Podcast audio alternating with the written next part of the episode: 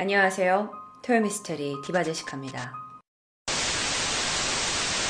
1991년 스웨덴 한 남성이 성범죄와 강도 혐의로 경찰에 잡히게 돼요. 그의 이름은 스트레 베르그발이에요. 그는 이후 유죄를 선고받습니다. 하지만 경찰에서는 그가 정신적으로 문제가 있다고 판단했어요. 그래서 법정은 그를 정신병원에 수용하도록 명령했고 그는 이후 병원에서 지속적인 상담을 받게 됩니다. 그렇게 그가 이제 어, 병원에서 상담을 받던 어느 날이었어요. 상담사 앞에서 이 베르그발이 덤덤하게 자신의 연쇄 살인을 고백하게 됩니다.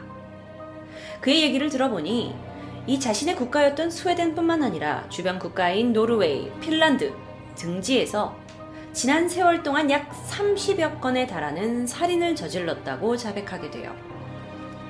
그런데 이 끔찍한 사실을 그냥 쉽게 믿을 수가 없었던 상담사였는데 이 베르그발이 자기가 얼마나 잔인한 방법으로 사람들을 죽였는지 자세히 설명하기도 했고 인용을 먹었다고 얘기하기도 하고요. 그는 살인을 했던 당시에 자신의 이름을 바꿨는데요. 토마스 퀵이라는 이름으로 자신이 살인을 저질렀다고 계속해서 얘기를 하는 거예요. 계속 이야기를 듣다가 이 상담사가 이거 보통 이야기가 아닌 것 같은데? 라고 생각을 하고 경찰을 불러서 그를 정식으로 인터뷰하게 합니다. 경찰과의 면담에서 그는 그 정황적인 증거들을 주게 돼요. 해당 해당 어떤 어떤 사건 살인 사건에 대해서 내가 이렇게 했고 저렇게 했고 그런데 그 정황적인 증거를 듣고 경찰이 조사에 들어갔는데 이때 18살 한 아이의 죽음과 그 몇 가지 살인에 관련된 단서를 경찰이 찾게 되죠. 물론 시간이 오래 지난 사건들도 있었기 때문에 직접적인 증인이나 법의학적인 정확한 단서를 찾을 수는 없었어요. 하지만 경찰은 그의 범행을 확신합니다. 사실 이건 그가 이미 네, 제가 다 저질렀어요. 라고 자백을 한 상황에서 경찰에겐 그닥 어려운 수사가 아니었어요. 그런데 이 사실이 알려지면서 스웨덴에서는 난리가 난 거죠. 사실 스웨덴은 그렇게 범죄율이 높은 나라는 아니에요.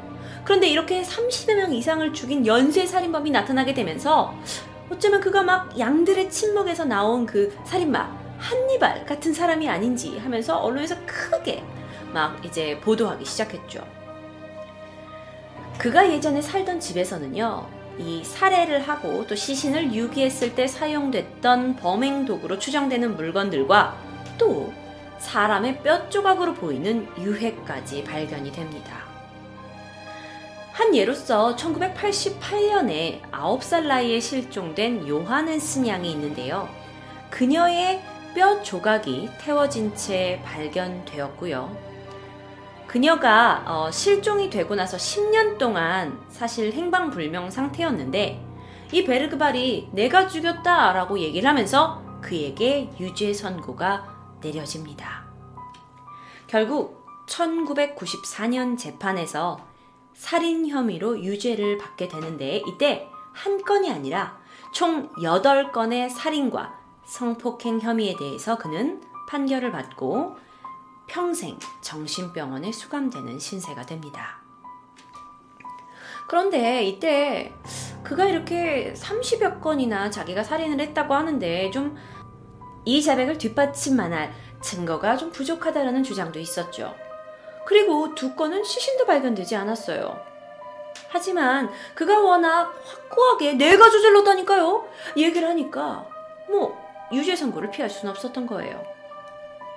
경찰은 그가 저질렀다는 나머지 사건들에 대해서도 그의 자백에 따라 수사를 펼치려고 했었는데요. 뭐라? 2001년인가요? 돌연 그가 수사에 협조를 하지 않았어요. 그리고 갑자기 내 이름은 토마스 퀵이 아니에요. 내가 살인을 저질릴 때 토마스 퀵이 아니라 내 원래 이름인 수트레 베르그발이라고요. 라고 얘기를 하는 거예요. 그 안에 가진 이중성, 그는 스트레 베르그발일까요? 아니면 토마스 퀵일까요?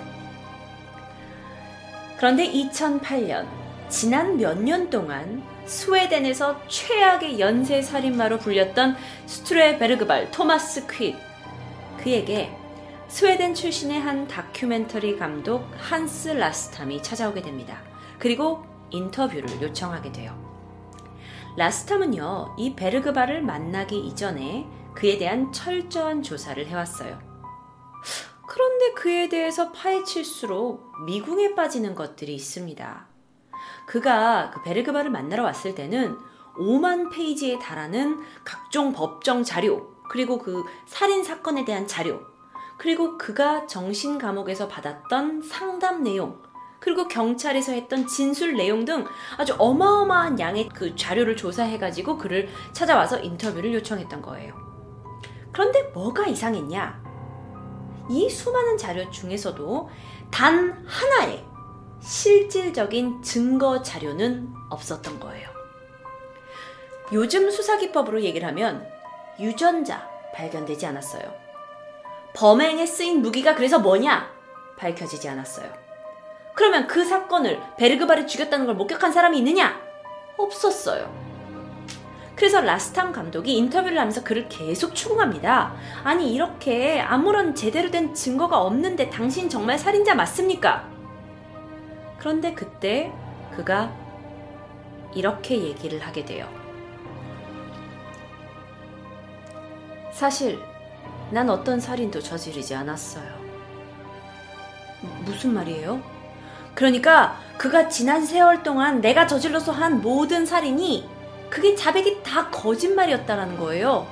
왜요? 이유가 뭐죠? 베르그발은 감옥에 처음 갇히고 나서 이 험난한 곳에서 외로움을 느끼게 됩니다. 그리고 이 감옥을 나가더라도 나를 기억해 줄 사람이 없다는 게 너무 슬펐어요. 그래서 단 한 번이라도 사람들한테 제대로 주목받는 사이코 범죄자가 되고 싶었습니다. 그래서 자신의 이름은 수출의 베르그발이었지만 나는 원래 연쇄살인마 토마스 퀵이야 라고 자기 자신을 생각하고 예명을 만든 거예요. 그리고 투옥이 됐잖아요. 그리고 거기서 정신병원에서 이제 치료를 받으러 많은 약물에 취해 있었거든요. 그 약물에 취해서 게다가 세간에 관심 막 받고 싶고 하니까 여러 가지 마음으로 허위 자백을 한 겁니다. 실제로 베르그발이 정신병원에 있었을 때 엄청난 양의 신경 안정제인 벤조디아제핀 약물을 복용했던 것으로 드러나게 돼요. 아니 어떻게 이럴 수가 있죠? 그가 자백했던 내용을 조금 더 살펴볼게요. 아니, 경찰은 정말 몰랐던 걸까요? 그가 맨 처음으로 살인을 했다고 자백한 11살의 아이, 요한 에스플러드라는 사람이 있었어요. 그는 1980년 가을에 학교를 가던 길에 실종됐습니다. 토마스 퀵, 그러니까 그가 만들어낸 그 범인의 예명으로 토마스 퀵은 경찰한테 이렇게 얘기했어요. 내가 이 아이를 유괴했고 숲으로 데려가서 아이를 강간하고 나서 살해했고 아이를 근처에 묻었다고요. 그런데 실제로 경찰이 그가 말해준 장소에 갔지만 시신은 찾을 수가 없었습니다. 하지만 경찰은 그가 범인이라고 단정지었죠. 이뿐만이 아니에요. 9살의 소녀 요한네슨 아시죠? 요한네스 양 기억나시죠? 아까 그녀한테 그 뼈 조각이 발견됐다고 했었잖아요. 집에서요.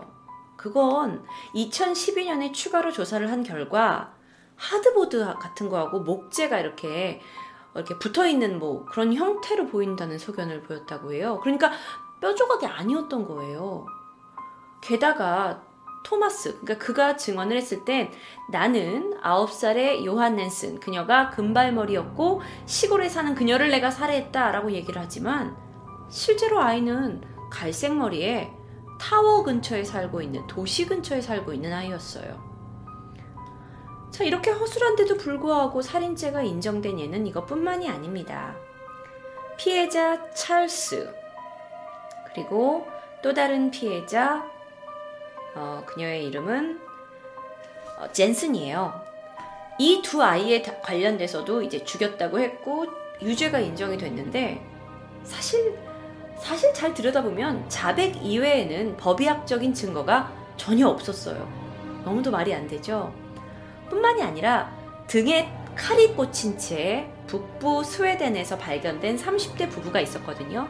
이 30대 부부에 대해서도 자기가 살인을 했다고 했는데 사실 그는 경찰에 그냥 어디서 주워 들은 이야기를 만들어서 자기가 살을 붙여가지고 자백이라고 이름으로 낸 거죠. 그리고 경찰이 그걸 믿고 이 사람을 유죄라고 판결을 한 거고요. 정말 그럴 수 있었을까요, 경찰이? 그런데 이 논의는 사실 그가 내가 살인 범입니다라고 얘기를 한 이후에 1993년부터 계속됐대요. 사람들이 믿을 수 있는 거야 라고 의심을 풀었던 거예요. 그리고 그가 받았던 이 정신과 테라피, 그 상담도 사실은 너무 좀 뭐 가혹행위도 있었다, 뭐 여러 가지 약을 너무 많이 썼다라는 문제점도 있었고, 그가 내가 이렇게 살인을 저질렀어요라고 자백을 하는 과정에서 단발적으로 내놓는 어떤 내용들에 대해서도 우리가 신뢰할 수 있느냐라고 문제를 제기했었고요. 그런데 전적으로 그가 만들어낸 이 이야기의 시나리오에 그대로 끌려온 경찰은 그를 스웨덴 최악의 연쇄 살인마로 만들어줬던 거죠. 그리고 그 판을 적당히 즐기던 베르그발이 2008년 한 다큐멘터리 감독에게 모든 사실을 들키게 된 겁니다. 이후에 그는 어떻게 되었을까요? 다시 진행이 되었습니다. 그래서 어, 재심이 진행이 돼서 세 건에 대해서는 무죄, 그리고 나머지는 공소 취소가 결정되죠. 무슨 얘기냐면 모든 건에 대한 무죄가 판결이 내려진 겁니다. 사실 이거 스웨덴 입장으론 굉장히 부끄러운 사건이에요. 그래서 스웨덴 법무장관은 이 베르그발 사실 자백 외에는 우리는 어떠한 증거도 없다라는 걸 공식적으로 인정하고 이건 스웨덴 사법 역사상 처음 있는 일이고 우리나라의 사법 시스템의 큰 실패로 인정하겠다라고 강조했다고 해요.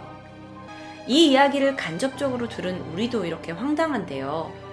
실제로 내 아이를 죽인 범인을 이 사람이라고 생각했던 그 피해자 가족들의 마음은 더욱더 화나고 허무했을 것 같아요. 자, 그런데 그는 이제 한 인터뷰에서 당신은 그렇게 거짓말을 할 때 피해자 가족들이 받을 상처는 생각도 하지 않았습니까?